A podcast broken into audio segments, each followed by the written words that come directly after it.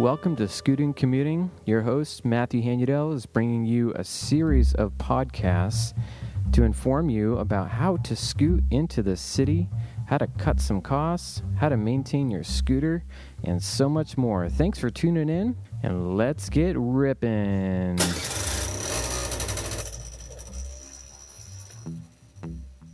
As we get started on our fourth episode, I wanted to thank you for tuning in to Scooting Commuting.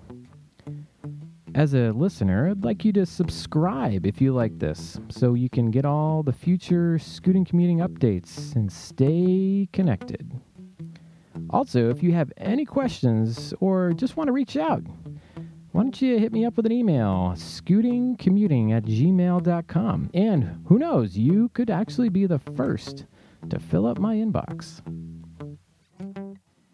All right, well, it's uh, middle of January, getting back to the swing of things, and wanted to record another podcast because we've been talking about equipment and the beauty of scooting and commuting on a bicycle is that you save a lot of money.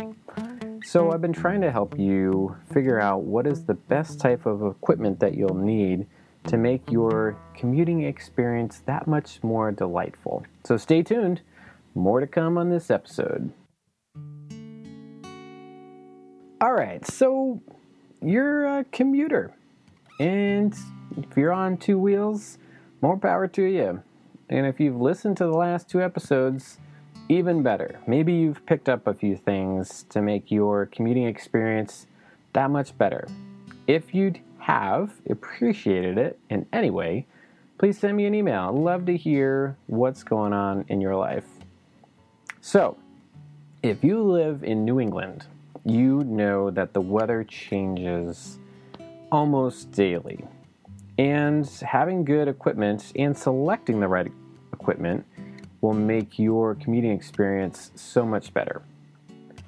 I tend to think of things in terms of degrees and eh, not just angles, but temperature. So, most of the time in the summer, you'll get to temps that are pretty hot. And I'm not talking about triple digits because if you're biking in those temperatures, you are really asking for it. You're going to sweat your brains out and you could really risk uh, dehydration. I have actually biked in triple digits and sucked up a lot of gas fumes, ridden behind those big MTA buses, and those pump out tons of heat. I ended up coming home and I felt sick and I just couldn't get enough water in me, and even electrolytes didn't help. The next day, I even felt pretty bad because my body just couldn't handle it. So it's not macho, it's not something to prove. If it's triple digits and it's super sunny out, just save yourself the headache and don't bike. Don't even think about it. You might be able to commute on a scooter and get there and back, but you're still going to be pretty soaked. So plan accordingly and don't do that to yourself. So, I typically stay under triple digits. I will bike in 90 degree weather off and on. And for that, I plan accordingly. I have athletic short socks. I wear a decent pair of biking shorts. I also have some breathable shirts for the top layer and I also wear sunscreen. I have found that these uh, solid sticks work pretty good. So it's basically like a deodorant stick, and you apply it just kind of like wiping it on your face and your arms and your neck. It's not that gummy and it doesn't really rub off all that easy, so it's actually a pretty good water resistant option. I also wear fingerless gloves and I bring uh, stocked electrolyte water. So I'll pre-charge my water to just fill it up for those really hot days. So other than that, I will uh, bike in about 50 minutes, and that's about the max.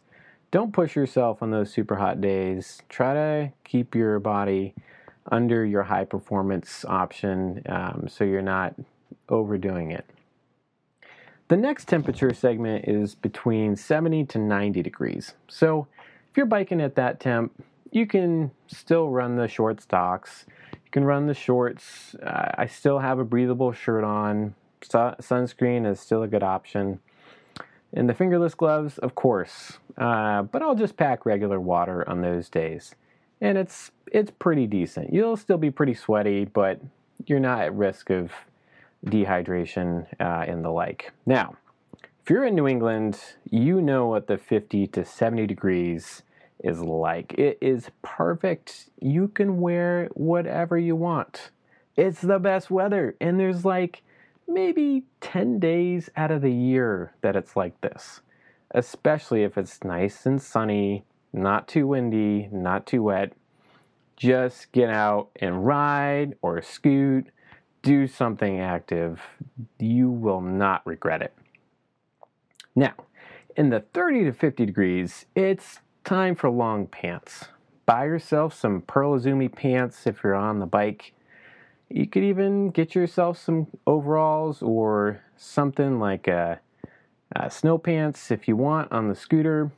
Um, on the bike, I'll typically have like a zippered long sleeve t shirt. I'll even wear a windbreaker as well. And I also like a beanie that covers my ears. So the beanie will go right over my head underneath my bike helmet. And it actually reduces a lot of wind noise on my ears. So that's something that's kind of nice. I'll start to wear the insulated gloves, and uh, I've even found toe covers for shoes. These things are phenomenal. So, you know what tennis shoes are? A toe cover is basically like a mitt that fits right over your shoe. And it's great. They Velcro on, they protect against a little bit of water, they block out the wind, and they're usually stretchy neoprene, so they do pretty good at insulating. Get yourself a pair, you won't regret it. I also like to wear a neck gaiter. That's probably not what it's called, but it's kind of like a neck warmer, but it's nice and thin. It kind of reminds you of the same material on a beanie. So it's stretchable, uh, it's flexible, you can wear it up over your mouth, you can actually tuck it up over your head to protect all your neck. Uh, it really just blocks the wind, adds a little bit of barrier, and it's pretty comfortable. Now, when we start going down to the lower temperatures, you're going to have to ask yourself how much pain and agony will you endure because it could be a little bit rough if it's your first time. So, get some hair on your chest and uh, give this a thought. So, 15 to 30 degrees, you can do it. But if it's your first time, you're probably going to want to double the pants, double the gloves, double the jackets, double the hats, double the shoes, and maybe even warm up your water bottle. It's going to be kind of painful. I've had some times where I get beardsicles, nosicles, even icicles. I don't know what those are, but it hurts and sometimes the beardsicles freeze to my neck gaiter, and I kind of don't like that. So be prepared. It could be a little bit painful. Give yourself some time to warm back up once you get there. Uh, don't just try ripping off your equipment because you might pull some hair out. I have done that and it is so painful. So that's the 15 to 30 try to keep your time out on the road pretty short. Don't go over an hour and make sure to wear the right clothes. Now, if you are a super hardcore rider, this is for you. Maybe you've got something to prove. I doubt it though. The 0 to 10 degrees. I have done it. And everything was frozen except for my chest. It was very painful, and traveling at fast speeds made it even more painful.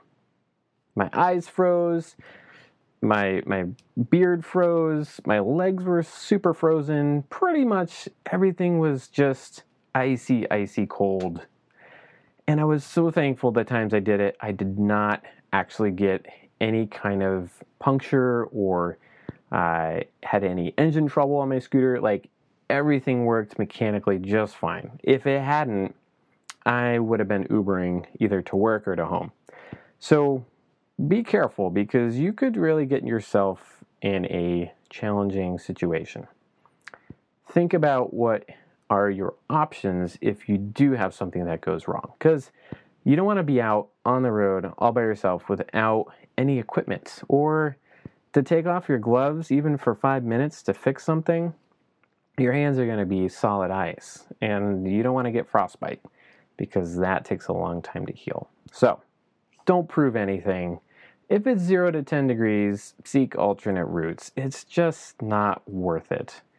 And the times I've done it, I've just been in pain and agony even the rest of the day. You just never seem to quite warm up until you get a nice hot shower. So be careful out there and make sure you are staying within the safe temps. I will say one more thing. Plan your gear accordingly because if you overperspire and oversweat, you can actually have a negative effect on your cooling temp. It can super cool you, and that's not good. That could lead to hypothermia. And often I've found if you are overdressed and you don't have a way to peel layers off or unzip things, you're going to overheat. And overheating leads to overperspiring, and that can lead to super cold temps internally. That can make you feel sick.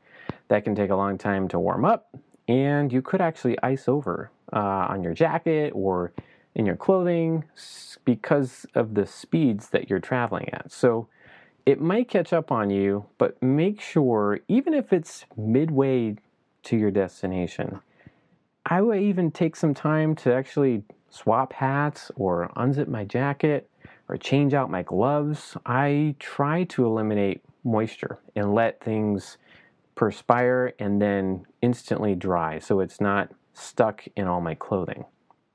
So please be careful. Take that as a note. Take a minute to just stop, adjust your gear, and continue on your ride. You'll have such a better experience at your destination. So, those are the things I've captured over the past few years. Hopefully, it's helpful. Make sure to be careful out there, wear the right gear, and you'll have a great time. Thank you. Signing off.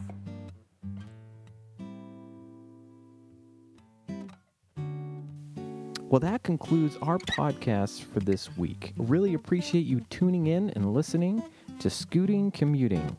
Be sure to leave your reviews or comments on Apple Podcasts. You can also email me any question or review at scootingcommuting at gmail.com.